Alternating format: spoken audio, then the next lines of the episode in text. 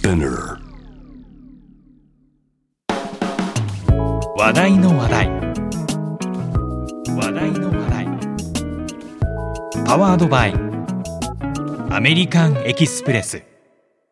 そう。ビジネスにはこれがいる。ナビゲーターの山中大輝です。この番組は知れば誰かに話したくなる。次に誰かと話す時の話題になるトピックスをお届けします内容が気に入ったらぜひあなたの頭の中の引き出しにしまってください。話題のストックが増えれば、ビジネスシーンでも、プライベートでも、どうしよう、話すネタがない、と焦ったり、困ったりせずに、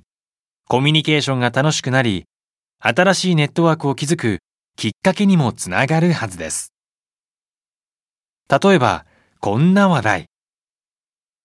あなたには、毎日欠かさず行う習慣はありますか？一日をポジティブに過ごすためのモーニングルーティンや、一日の疲れを癒すためのナイトルーティン。大事な仕事の前に必ずする成功に導いてくれるジンクスなど、誰にでも大切にしている習慣やルーティンがあるのではないでしょうか。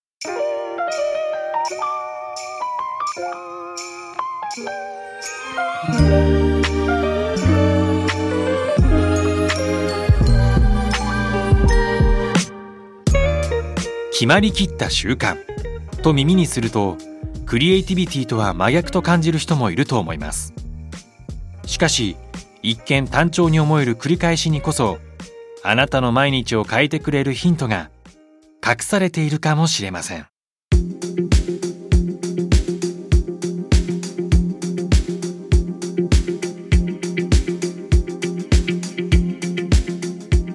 ルーティンとは決められた所作や日課あるいは日常の仕事のこと。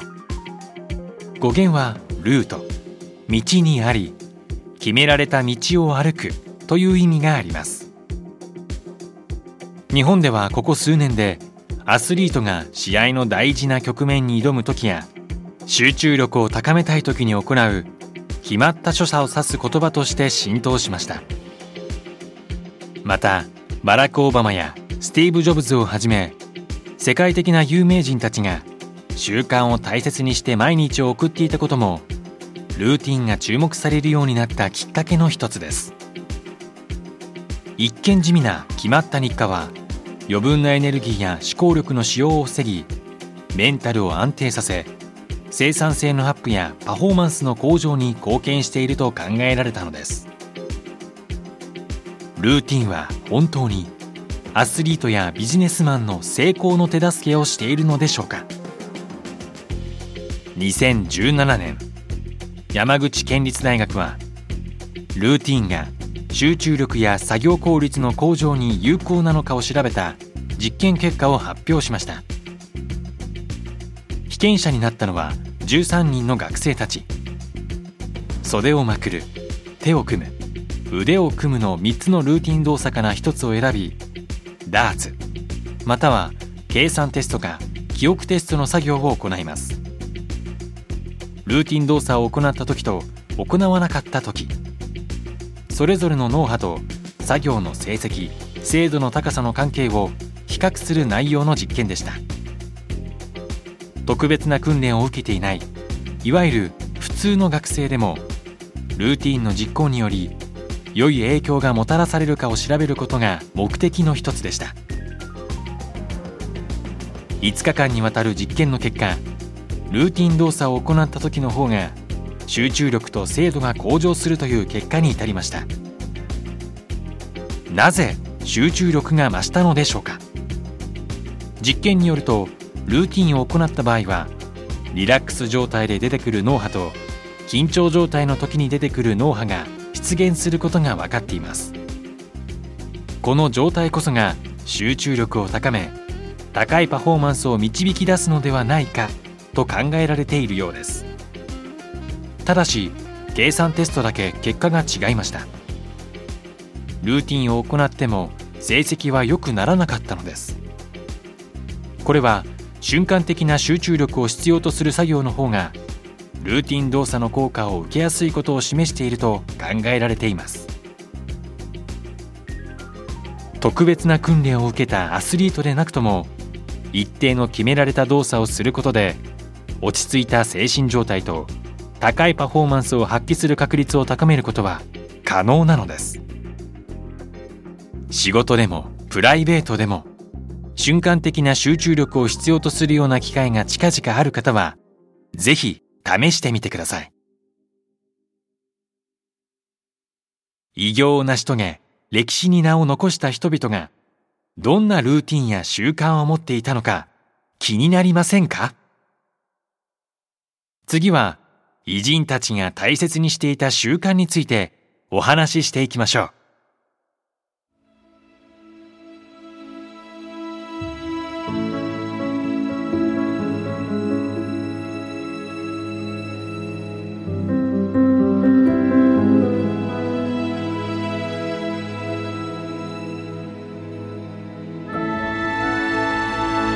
主にフランスで活躍した近代建築の巨匠と呼ばれている建築家ル・コルビュジエ。朝の6時に起床しコーヒーを入れ8時に夫婦で朝食。それから午前中いっぱい絵を描いたり執筆をしたり。自宅のアトリエで本業の建築とは関係のない仕事をすることがコルビジエの習慣だったそうです。仕事場の設計事務所を訪れるのは午後2時。それから従業員と共に建築の仕事をし順調な時は夕方5時過ぎには帰路についていたといいます。コルビュジエが現役の建築家として活躍している間このルーティンは厳密に守られていました。建築以外にも絵画や彫刻執筆では論文から詩までコルビジエは多彩な作品を残しています。数多くのアウトプットの根幹にあったのはアトリエで過ごす午前のひとときだと言われています。自由に表現活動をするアトリエでの一人の世界と従業員たちと意見を交わしながら作り上げていく建築の世界。決められたルーティンの中2つの世界を効率よく行き来することでクリエイティビティを発揮し続けられていたのです。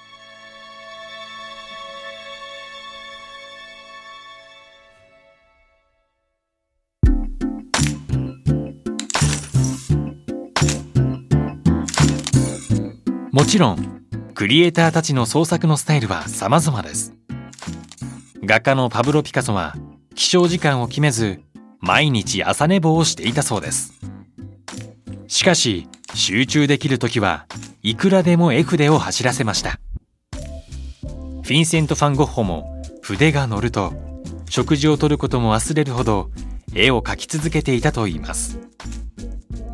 ル・コルビジエのように規則正しい決められた場所で決められた日々を過ごすことが創作にいい影響を及ぼす人もいれば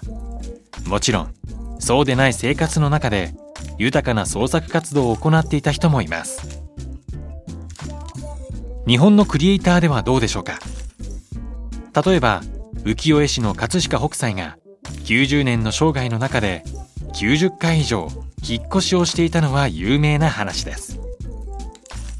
極度の掃除嫌いで散らかるたびに引っ越しをしていたなど様々な説がありますが北斎にとっては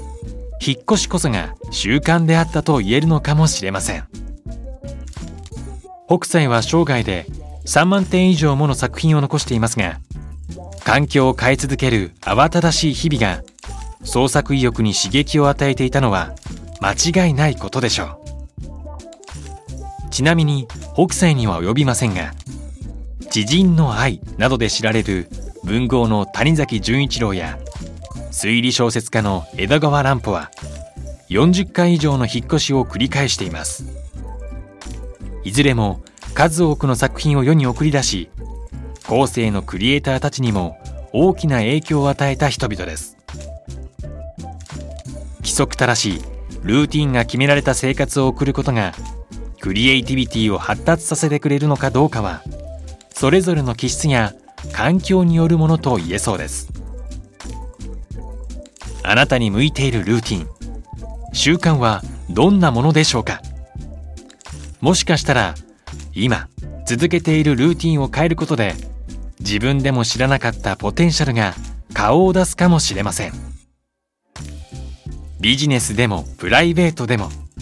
毎日をより輝かせるためにぴったりなルーティンや習慣をぜひ見つけ出してください。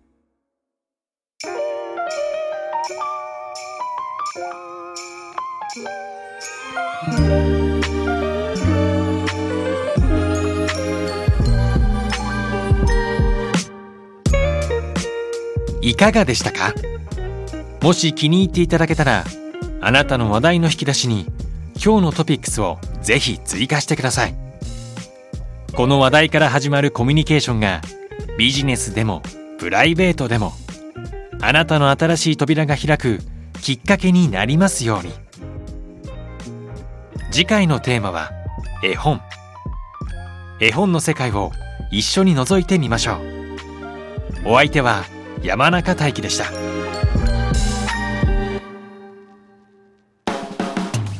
話題の話題。話題の話題。パワードバイ。アメリカンエキスプレス。そう。ビジネスにはこれがいる。